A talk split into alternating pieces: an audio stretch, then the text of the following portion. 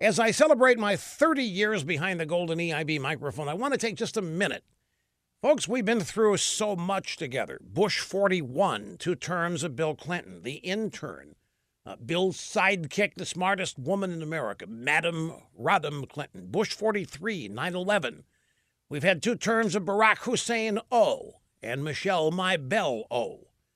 We've had Michael J. We've had Sandra F. We've had same sex marriage, addictomies, chopidicophamies, 30 years of demonstrating absurdity, 30 years of making the complex understandable, 30 years of advancing conservatism and truth. And yeah, over 30 years, a lot's happened, a lot's changed, but some things remain the same. America is the greatest nation on earth. The American people those who make the country work are the most generous, the most compassionate, the hardest working people on earth. And when unleashed from big government, our freedom lights up the world. And you, my audience, you're the greatest of the great. For 30 years, everything I've achieved, I could not have achieved without you.